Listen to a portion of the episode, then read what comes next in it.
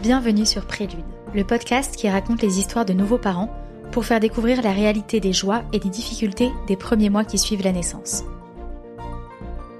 Je m'appelle Clémence et j'aurais adoré entendre plus parler de ce qui se passe après l'accouchement, mieux comprendre le quotidien des premiers mois et apprendre des tips de personnes en train de le vivre.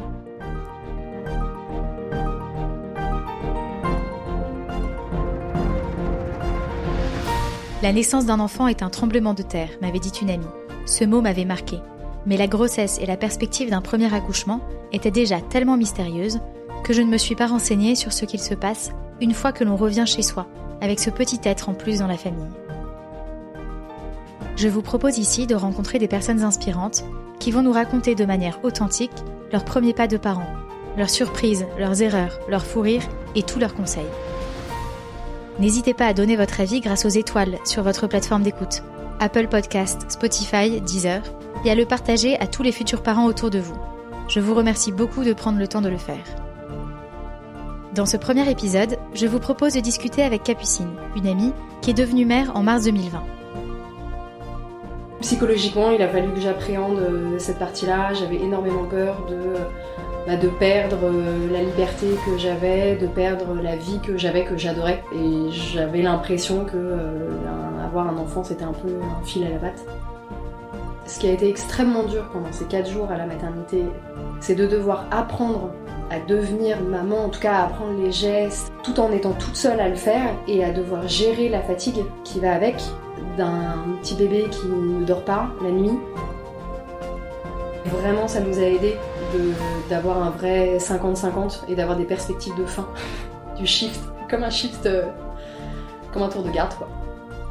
Cet épisode est très particulier pour moi, car nous avons accouché en même temps, à 12 heures d'écart, dans la même maternité, quelques jours après le début du confinement au printemps 2020. Nous avons vécu la période qui a suivi ensemble, avec une troisième amie, sur notre boucle WhatsApp, toutes les trois confinées de notre côté. Et je peux vous dire que cette période n'a pas été de tout repos.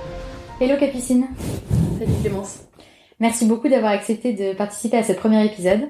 Tu n'as pas pu écouter d'épisode avant, donc tu sais pas trop ce qui t'attend. je te remercie. Est-ce que tu peux te présenter en quelques mots? Oui, alors j'ai 31 ans, j'ai... Je, suis mariée depuis deux ans. On a une petite fille euh, qui a 9 mois et demi maintenant. J'ai accouché fin mars 2020, euh, le lendemain de, Oui. Juste après toi. Euh, et voilà. Et ta petite fille s'appelle Et ma petite fille s'appelle Pia. Très beau prénom. Merci, je suis fan aussi, forcément. tu travailles dans quoi Juste. Euh, euh, je travaille en, marketing. Ok. Et comment s'est passée ta grossesse? Alors ma grossesse s'est très bien passée d'un point de vue euh, physique. Mm. j'ai pas eu de problématiques particulières. j'ai eu les petits mots de grossesse. J'imagine comme la majorité des femmes, mal de dos, énorme fatigue. Ouais le néant met tout le temps, on n'en parle pas assez, ah mais euh, pas de problème physique euh, particulier. Psychologiquement, ça a été un peu plus compliqué parce que euh, j'ai énormément douté. Mm. Être mère pour moi, c'était pas une évidence du tout. c'était un, un, projet qu'on avait avec mon mari, mais c'est pas, j'avais j'ai pas eu une volonté d'être euh, mère euh, depuis toute petite euh, comme peuvent l'avoir certaines certaines femmes et du coup psychologiquement il a fallu que j'appréhende cette partie-là j'avais énormément peur de bah, de perdre la liberté que j'avais, de perdre la vie que j'avais, que j'adorais. Mm. Euh, et j'avais l'impression que euh, avoir un enfant, c'était un peu un fil à la patte. Donc il a fallu que je gère toute, toute cette partie-là psychologique. J'avais peur de ne pas aimer mon enfant. voilà. Mais à, part, à part ça, ma grossesse en tant que telle, s'est très bien passée. Ok. Et quand est-ce que tu as su que tu allais accoucher? Que, que, c'était le que c'était le, le, moment. Le moment. Bah là encore de manière assez classique, euh, j'ai pas perdu les os. Euh, j'ai juste eu des contractions euh, extrêmement régulières, mais vraiment comme un, métronome, euh, toutes les 15 minutes, puis toutes les 8 minutes, puis toutes les 7 minutes et ainsi de suite. Okay. Et, et comme en fait j'avais jamais eu de contractions avant, contrairement là encore à certaines femmes, mais moi j'en avais jamais eu. Euh, enfin, j'en avais de temps en temps, mais juste ça serrait un peu, puis c'est tout. Enfin, je les sentais assez peu. Donc finalement, quand je les ai eus et de manière extrêmement régulière, je me suis dit qu'il y avait assez peu, euh, qu'il y avait assez peu de doutes. En revanche, j'avais pas du tout envie d'aller à la maternité. C'est vrai Non, pas du tout. C'est-à-dire que je savais que c'était ça, mais je crois que j'avais pas du tout, du tout, du tout envie que ça soit ça. J'avais- hyper peur en fait. J'avais super peur. Et ta valise était prête euh, tu... Oui, oui, ma valise était prête, Ouais. euh, mais, euh, mais j'avais pas envie d'y aller quoi. Refus, refus d'obstacle, refus d'obstacle. Et mon mari me disait non mais faudrait peut-être que qu'on y aille. Putain, non non mais on attend encore un quart d'heure, on attend encore un quart d'heure. Et lui il me disait non mais vraiment là il serait temps d'y aller. Non non pas tout de suite, comme si ça n'allait pas arriver. Mais voilà, refus d'obstacle. Et vous êtes arrivé à temps? Et on est arrivé à temps, euh, on est arrivé à temps. On m'a quand même mis la péridurale quasiment quand je suis arrivée parce que en fait j'ai vraiment repoussé le moment, euh, euh, enfin le plus tard possible avant d'arriver euh, à la maternité parce que j'avais pas du tout envie, euh, enfin j'avais super peur. Donc quand je suis arrivée là, il était vraiment le moment qu'on me mette euh, la Mm. péridurale et j'ai accouché euh, cinq heures après et, et tout s'est très très bien passé. Enfin j'ai eu énormément de chance sur euh, mon Ouais. accouchement, tout s'est très bien passé. Et donc euh, là, ta petite Pia était dans tes bras? Ma petite Pia était dans mes bras, ouais. C'était, euh, j'ai beaucoup pleuré. J'ai, Ouais. j'ai, j'ai pleuré avant. Là aussi, refus d'obstacle. Au moment où on m'a dit, allez-y madame, poussez. Je dis non, je peux pas y aller. C'est pas vrai Donc je me suis mise à pleurer en disant que je voulais pas y aller. Et donc euh, tout s'est arrêté. Le médecin m'a dit, euh, on reprend votre sou, ne ne vous inquiétez pas, tout va bien se passer. Et là, c'était une situation absurde où j'avais mon mari à ma droite, la sage-femme à ma gauche, le médecin en face de moi, j'avais les jambes relevées, tout le monde me regardait en disant quand est-ce qu'elle va s'arrêter de pleurer, quand est-ce qu'on va pouvoir y aller? Absurde. Et on y est allé et on m'a posé ma fille sur moi et, et, et je, je, je n'arrivais pas à m'arrêter de pleurer. Et on connaissait pas le sexe et on n'a même pas eu le réflexe de de demander le sexe, de regarder. Enfin, juste, c'était un moment. euh, je, je ne m'attendais pas à ça du tout. Euh, D'autant plus que pendant toute ma grossesse, j'étais persuadée que je n'allais pas réussir à aimer mon enfant. Et ouais, il y, a eu- il y a eu un truc qui s'est passé. Ça a été immédiat? Non, je dirais pas que ça a été immédiat. Euh, parce qu'aujourd'hui, ma fille a 9 mois et c'est- le sentiment d'amour pour ses enfants, euh, il, il y a un attachement que moi, en tout cas, j'ai ressenti comme étant euh, très primaire, euh, enfin vraiment un instinct presque animal de d'attachement à ce petit être qui a besoin de nous. Ça, ça a été assez immédiat. Mais l'amour que je porte à ma fille, c'est, c'est- j'arrive pas à l'exprimer de manière très claire, mais vraiment, j'ai l'impression que chaque jour qui passe, il, il se démultiplie encore Mm. plus que qu'au début, au fur et à mesure où elle grandit et où- je sais pas, je sais pas comment l'exprimer clairement, c'est assez inexplicable. En revanche, ce qui a été immédiat, oui, c'est cette euh, cette euh, oui qu'on peut qualifier d'amour, mais euh, cet attachement euh, Viscéral. viscéral. euh, Ouais. Ouais, il y, a- il y a un truc. euh, et puis surtout le le le- l'exploit euh, physique et psychologique. je pense qu'en fait, je relâchais tout euh, à ce Mm. moment-là, juste après l'accouchement. quoi. Et c'était dans un contexte un peu particulier parce que c'était le 24 mars? Oui. Et comment ça s'est passé à la maternité? Euh, du coup, c'était neuf jours, euh, huit jours après, enfin, je me souviens plus, mais enfin, tout début du confinement. Contexte hyper particulier parce qu'à partir du moment où on a été confiné, euh, moi j'avais qu'une seule euh, crainte, c'était que euh, mon mari ou moi attrapions le Covid parce que du coup en fait à l'époque les mesures étaient extrêmement strictes dans les maternités, les hôpitaux et en fait chaque jour qui passait après le confinement, il y avait des mesures de plus en plus Mhm. restrictives où je voyais autour de moi que tel hôpital, telle maternité fermait les accès euh, aux maris.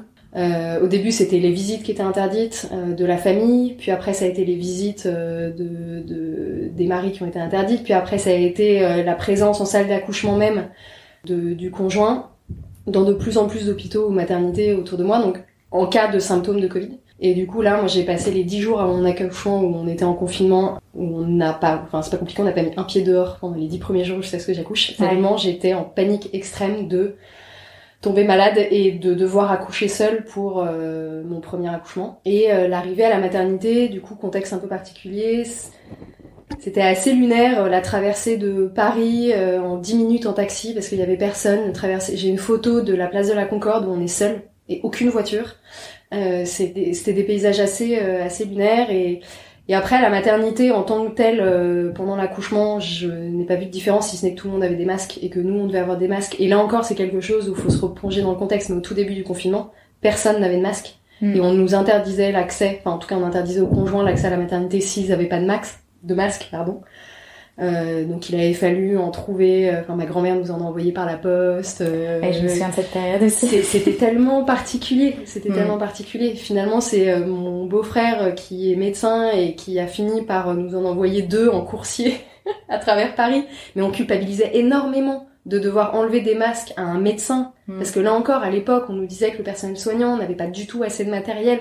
Enfin, on était vraiment dans des situations où j'avais pas du tout envie d'accoucher seule, mais je culpabilisais quand même vachement d'enlever des masques Ouais, euh, ouais. à, à des médecins. Et surtout, le vrai contexte particulier, c'est que j'ai accouché. Mon mari a donné euh, le premier biberon à notre fille. Euh, j'ai fait le choix de ne pas allaiter.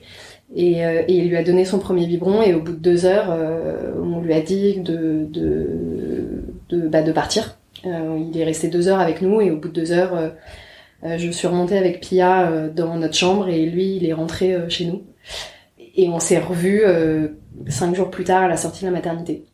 Ça, ça a dû être une période euh, compliquée. Enfin, je dis ça, moi je sais que c'était compliqué parce qu'on était, euh, Bah, on était pas loin on moment-là. était pas loin, on était sur le même palier, on n'a même pas pu se voir, on n'avait même pas pu ouvrir la porte de nos chambres respectives Ouais. pour se faire un coucou à l'autre bout du couloir. C'est fou quand on y pense parce que maintenant je me dis qu'on aurait pu passer la tête dans Non, le couloir, se, se- juste se voir, ça nous aurait vachement aidé. Mais en fait, à, à cette période-là, on, Ah ouais, on était complètement enfermés dans Ah nos ouais. chambres.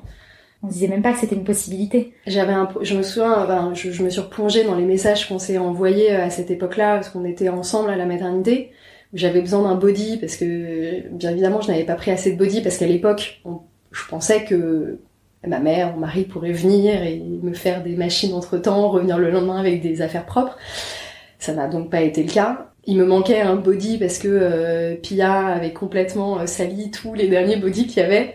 Et je me souviens où tu m'avais dit ah mais si tu veux je peux te faire passer un body par l'infirmière. Je me dis mais on est quand on y repense on Ouais. était dans le même couloir la chambre l'une en face de l'autre quoi. Et on cherchait des stratagèmes pour se faire passer un, un body alors que c'était nécessaire. C'est dingue Ouais. quand on se replonge dans le dans le contexte. Et oui du coup ces jours extrêmement particuliers pour ces quatre premiers jours où j'étais euh, toute seule.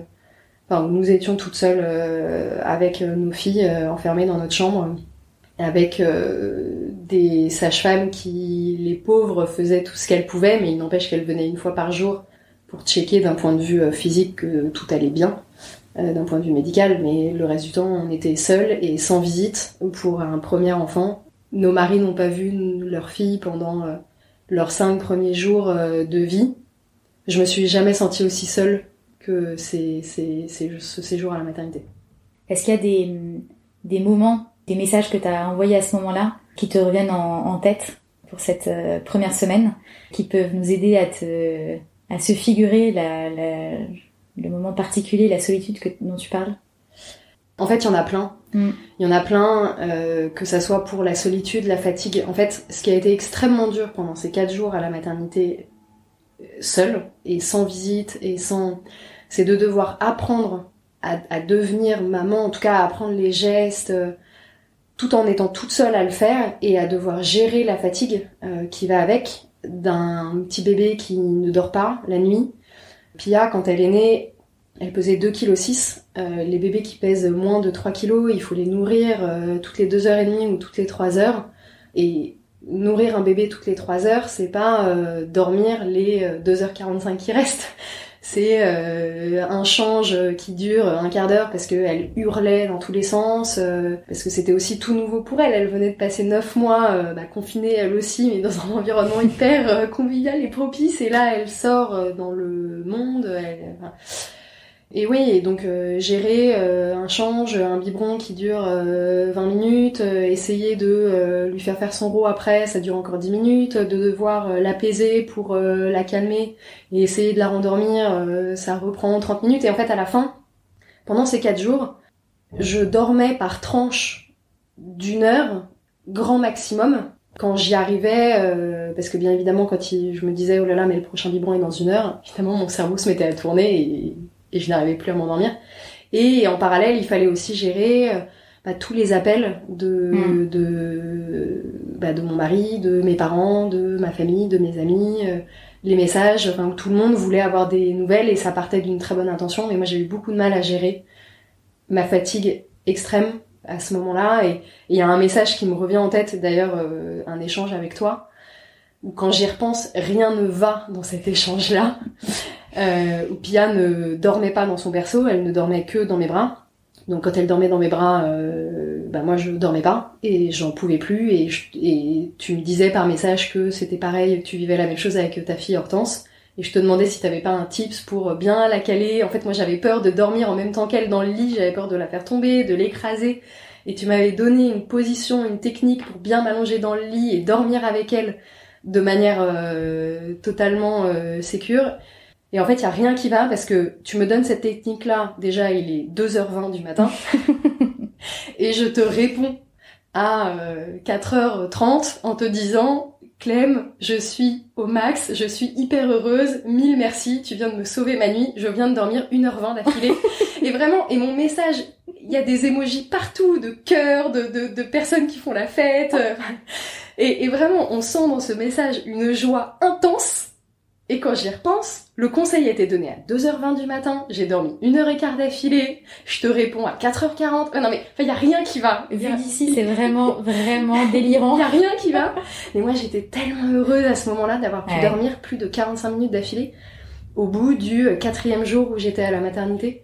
Et, euh, et tout le monde me disait, dans les messages que je recevais, tout le monde me disait profite de ce cocon avec ta fille, c'est magnifique, euh, le, le, ce que vous êtes en train de construire à deux. Mais moi, franchement, à l'époque, j'avais l'impression d'être dans une prison. J'avais pas du tout l'impression d'être dans mm. un cocon, quoi.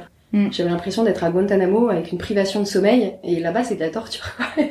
et j'avais vraiment du mal. Ça a été très très dur pour moi à ce moment-là. Et en parallèle, c'était accompagné de moments de grâce immenses, euh, de euh, des premiers sourires aux anges de Pia, euh, des les premiers moments où je réussissais à l'apaiser, les euh, les matins, les matins, je, je, je, je, ça allait, je me sentais en pleine forme. Ouais.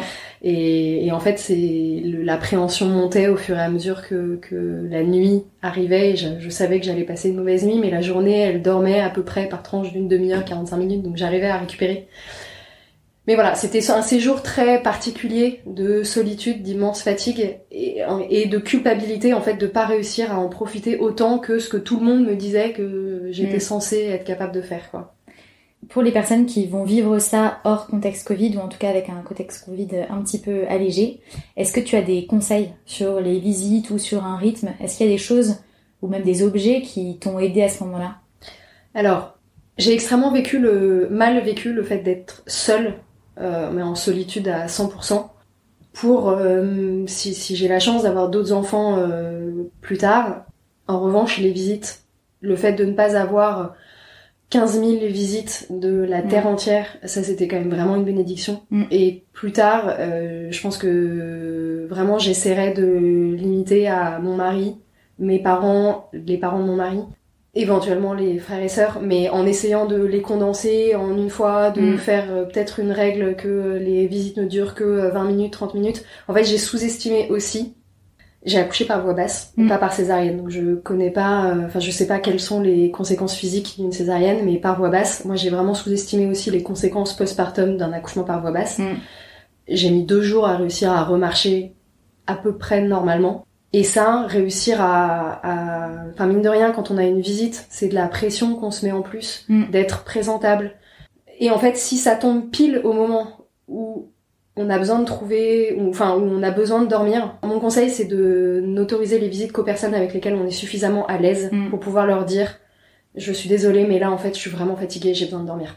Et moi, personnellement, dans mon cas, je suis à l'aise de faire ça avec mes parents, avec euh, mon mari, évidemment, éventuellement avec mes sœurs. Je serais pas à l'aise de le faire avec forcément d'autres amis ou mm. avec des oncles et tantes ou, mm. ou je sais pas qui voudrait rendre visite, mais mon conseil, c'est plutôt de se dire, autoriser les visites aux personnes avec lesquelles vous êtes suffisamment à l'aise pour pouvoir dire, là, stop, il mm. faut que je dorme et je suis désolée, je vous ai fait venir pour 10 minutes, mais c'est trop pour moi. Donc ce que je retiens pour cette première semaine, c'est surtout la solitude et la fatigue que tu as ressentie comme tu étais seule à l'hôpital sans ton mari au début du premier confinement en mars dernier. Le conseil que tu donnerais, c'est de limiter les visites aux personnes très proches avec qui on se sent vraiment à l'aise et ne pas être déstabilisé par les conseils médicaux qui peuvent être différents d'une sage-femme à l'autre, par exemple. Dans l'après-accouchement, il y a évidemment la maternité. Ensuite, euh, vous êtes sortie, donc là, ton mari a revu Là, Ça va être un bon moment. C'était extraordinaire. Non, mais ce, ce, ce moment de, de la sortie de la maternité, mais c'était extraordinaire de enfin pouvoir le revoir, de pouvoir sortir de là. En fait, je me suis rendu compte en sortant de la maternité parce que la maternité dans laquelle j'ai accouché était faite comme ça, mais que je n'avais pas vu le jour depuis cinq jours, parce que de ma fenêtre, je ne voyais pas le jour. Euh, le fait de pouvoir voir le ciel, de voir le jour, de, de, de, rentrer chez moi et de pouvoir faire enfin à ma sauce et de pas euh, avoir des conseils différents. Que tous les matins, il y avait une sage-femme différente. Tous les matins, elle me donnait des conseils différents de la sage-femme de la veille. Ouais. Donc juste, moi, j'étais complètement perdue. Et au moins, à la maison, je me suis sentie beaucoup plus euh, libérée. Et la sortie de la maternité, euh, bah, en plus, elle avait une saveur particulière parce qu'on est sortis, euh, toi et moi, en même temps. Mm. Et, euh, et, là encore, on était en confinement avec la distanciation physique, avec le fait qu'on n'avait vu personne en dix jours. Et pour la première fois, en dix jours et en plus avec l'accouchement, je revoyais mon mari, je revoyais des amis avec qui on avait tout partagé, toi et moi, par message sans avoir pu se voir alors qu'on Ouais. était à quelques mètres l'une de l'autre. Et il y avait, euh, il y avait un côté où pour la première fois, on, on avait une interaction sociale avec des gens Mhm. qu'on aimait et c'était extraordinaire. Et ensuite, vous êtes rentrés chez Et vous ensuite, on est rentré chez nous. à trois. Alors, vous étiez partis à deux. On est rentré chez nous à trois. On a fait une petite halte par l'immeuble de mes parents où ils sont pour qu'ils puissent voir leur petite fille, c'est leur première petite fille, enfin leur premier petit enfant tout court. Mon père était malade du Covid, du coup ils l'ont vu à travers la fenêtre de notre voiture.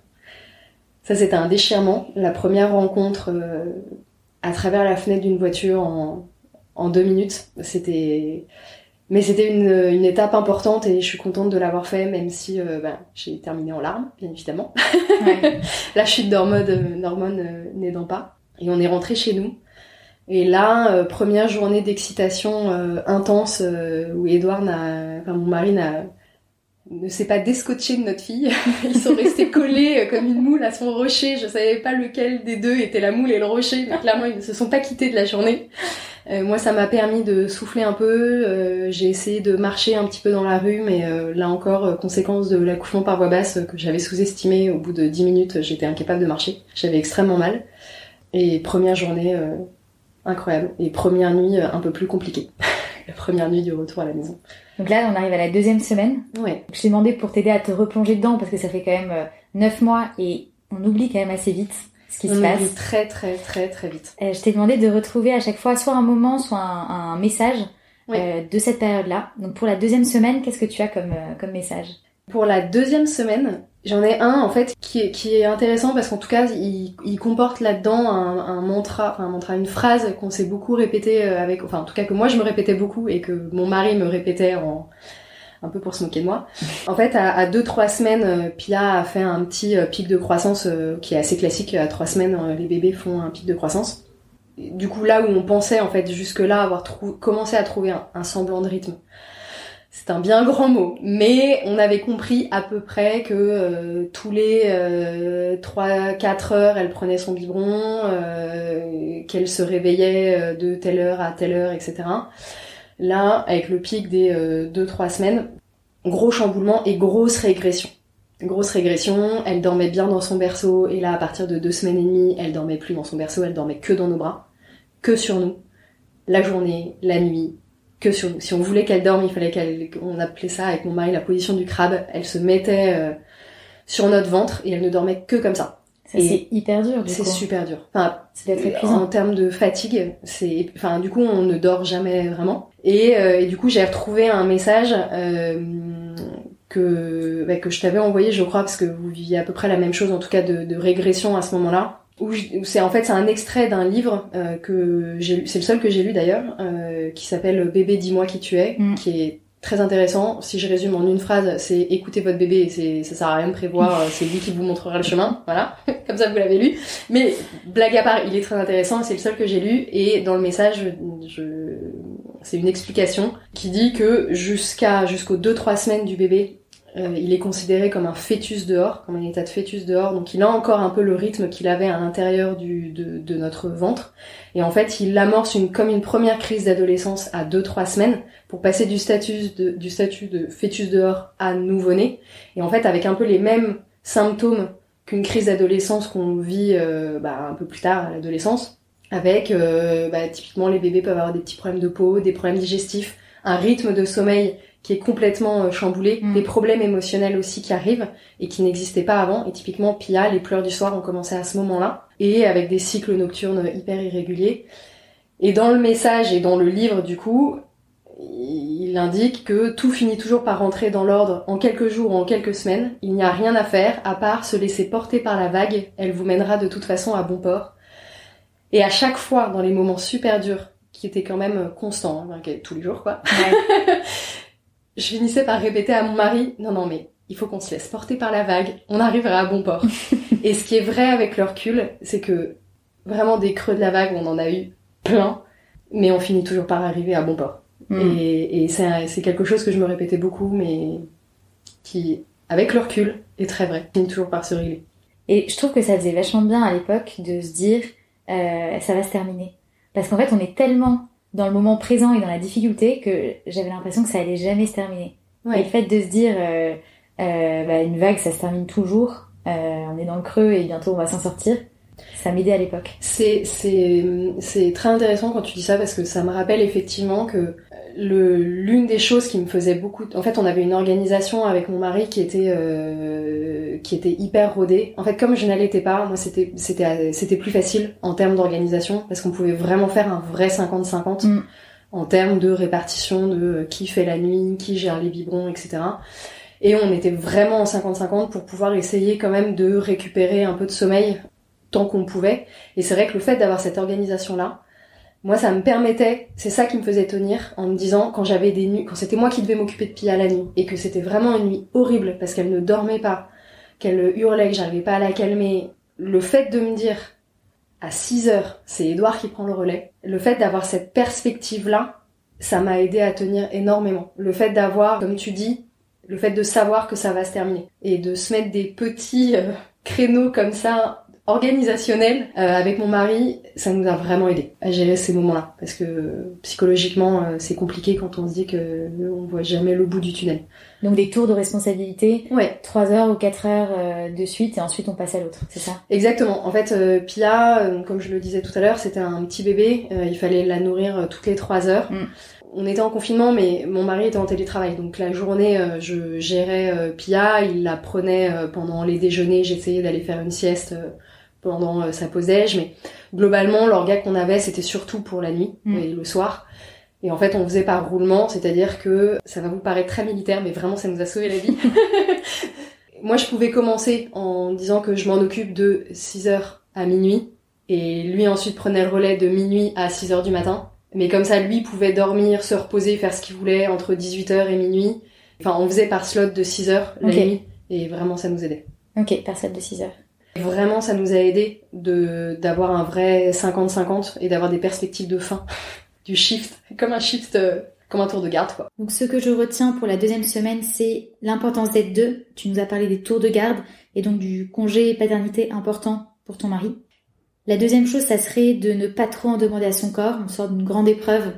Tu nous racontais que tu avais du mal euh, à marcher, que c'était ok de pas de pas reprendre nos activités euh, directement.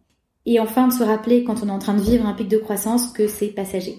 Et donc pendant la deuxième semaine, euh, Pia a eu un pic de croissance un peu compliqué. Ouais. Est-ce qu'elle s'est remise pendant la troisième semaine à un rythme euh, régulier? Elle, s'est- euh, pff, régulier. euh, je sais pas si tu peux vraiment dire qu'un bébé qui a trois semaines a un rythme régulier. Et, euh, et non. Et tous les jours avec mon mari, on essayait de faire des calculs sur la comète en se disant si jamais on lui donne son biberon à telle heure, du coup elle se réveillera à telle heure et donc on pourra avoir, euh, je dis n'importe quoi, 5 heures de tranquillité. Si on lui donne son dernier biberon à 22 heures, elle se réveillera pas avant 3 heures du matin, donc on aura, allez, 4 heures de sommeil entre les deux pour nous. Ça n'a jamais marché, les Ouais. calculs n'ont jamais marché, le rythme, elle n'en a jamais eu, jusqu'à ces deux mois et demi, trois mois. D'accord. Donc euh, non, à trois semaines, elle a, elle a passé le pic de croissance où elle nous réclamait euh, des biberons euh, toutes les deux heures, deux heures et demie, chose qu'elle n'avait pas trop fait avant. Mm. Ça oui, elle l'a passé. En revanche, non, on n'avait toujours pas de rythme. on n'avait toujours pas de rythme à trois semaines. Ça. Est-ce qu'il y a un, un moment ou un texto ou un échange qui symbolise cette troisième semaine Il y en a deux. Euh, ben, il y en a un qui est peut-être plus lié au rythme. En fait, à ce moment-là, je, je, commençais à reprendre un peu plus pied quand même. Et euh, j'avais énormément de conseils de notamment de l'une de mes grand-mères. J'avais énormément de conseils et je me souviens, je culpabilisais énormément. Et typiquement, Pia, à ce moment-là, comme je te le disais, elle ne dormait que sur, que sur notre ventre. Et je me souviens, quand je racontais ça à ma grand-mère, elle me disait, oh là là là, mais fais attention, tu lui donnes de mauvaises habitudes. Elle va finir par s'habituer, elle ne voudra dormir que sur toi, elle va vouloir les bras euh, tout le temps. Mm. Et moi, c'est quelque chose, sur le moment, je sentais bien que Pia, elle en avait besoin et que sinon, elle ne dormait pas. Mais je ressortais de ces appels-là avec ma grand-mère avec énormément de culpabilité en me disant, mais mon Dieu, je fais mal les choses, je vais lui donner mm. des mauvaises habitudes. Et je me souviens, l'un des messages où on en parlait parce que tu avais vécu la, une situation similaire avec euh, d'autres personnes de ta famille, et où on s'était dit non mais en fait avoir des principes euh, avant leurs trois mois, c'est juste se rajouter une difficulté en plus dont on n'a pas besoin du tout.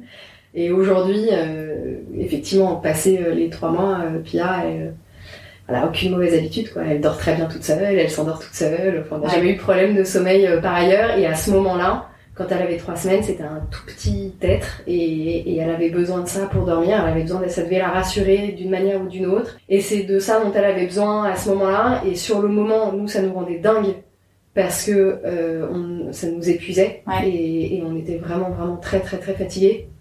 Vraiment, je m'étais sentie encore plus mal que je ne l'étais déjà. Quand en plus on me rajoutait des conseils de euh, tu fais mal, euh, ne la laisse pas sur toi, alors que c'était tout ce dont elle avait besoin à ce moment-là. Et plus vite elle était rassurée, plus vite on pouvait passer à l'étape d'après qui était de euh, réussir à s'endormir toute seule dans son berceau quoi. La troisième semaine, l'autre truc aussi c'est que euh, plus un point de vue postpartum que euh, ma relation avec avec ma fille, je me sentais de mieux en mieux tous les jours mm. à ce moment-là.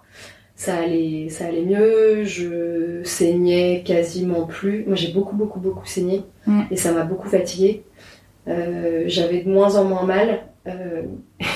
Je vais m'écrire un petit texto, ça va de mieux en mieux, je vais bientôt pouvoir m'asseoir sans réfléchir. Glamour bonjour. Mais, mais, c'est, mais en fait, je me sens, au bout de trois semaines, je me sentais vraiment mieux en mieux. Et du coup, j'avais vraiment envie de reprendre euh, ma vie normale.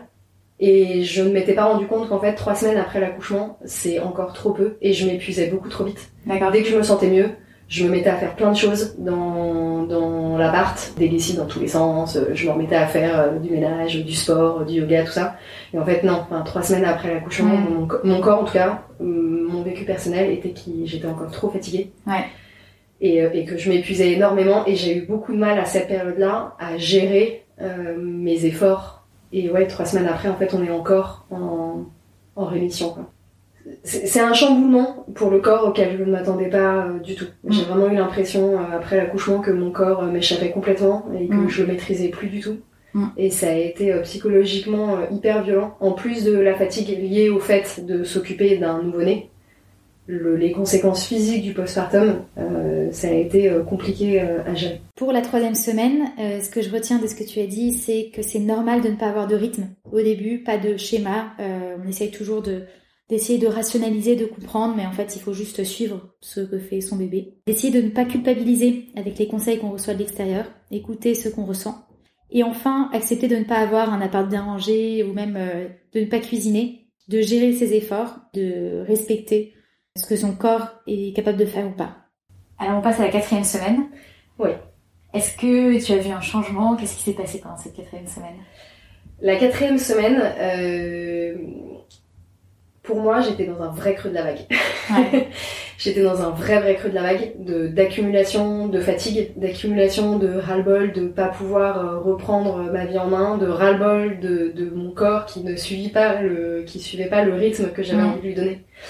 Et, euh, et là, c'est un appel que j'ai eu avec ma belle-sœur où à ce moment-là où elle me disait, elle prenait de mes nouvelles et je lui disais bah oui oui ça va, je suis juste un peu fatiguée. Je pense comme toutes les femmes qui viennent d'accoucher, on essaye de minimiser et de dire non non ça va, juste un peu fatiguée.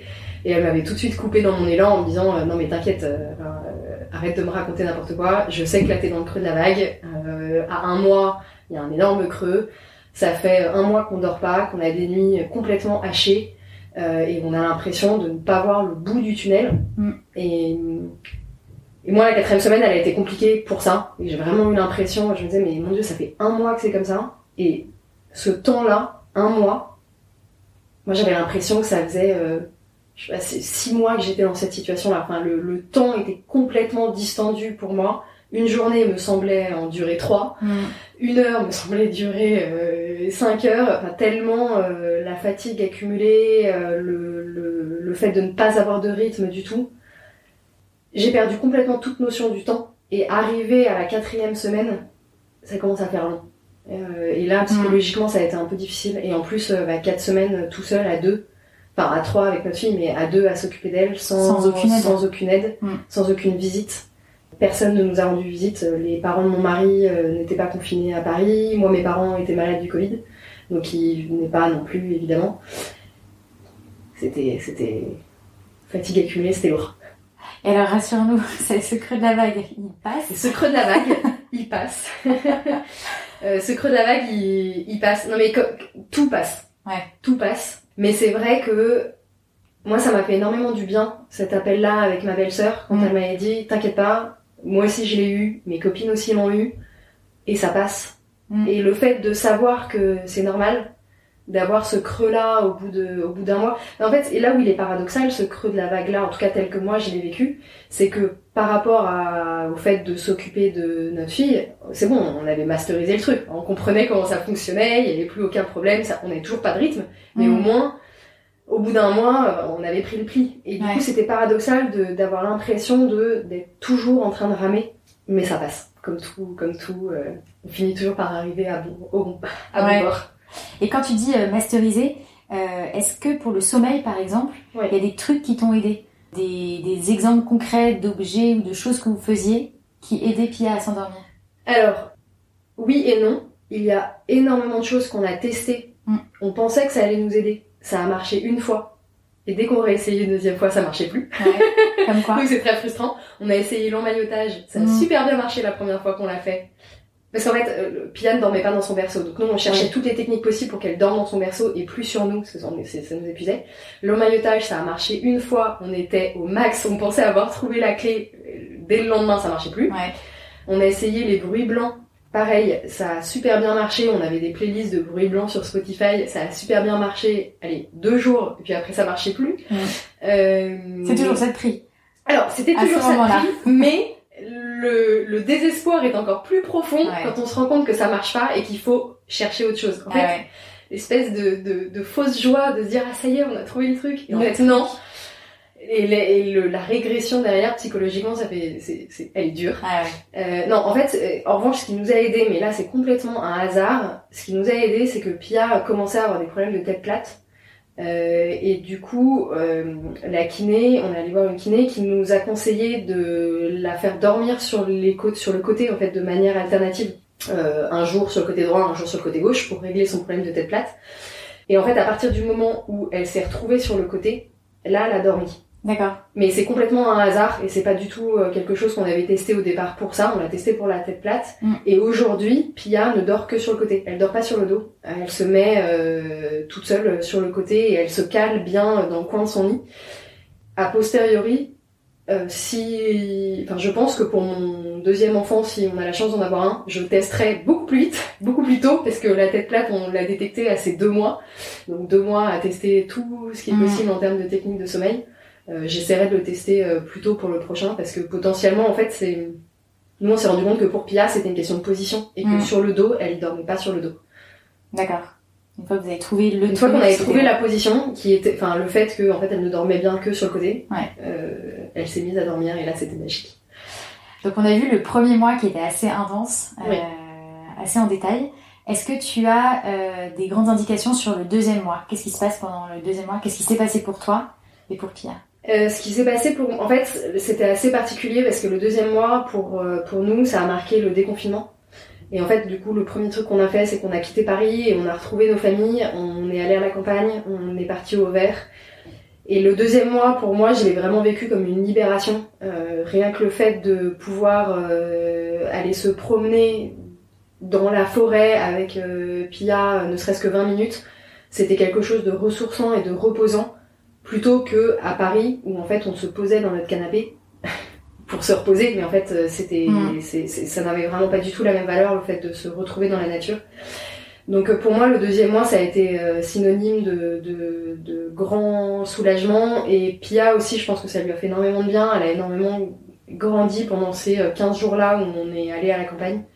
Elle a dormi pour la première fois 8 heures d'affilée à ce moment-là. Victoire. Alors, victoire. Ce qu'on croit être une victoire.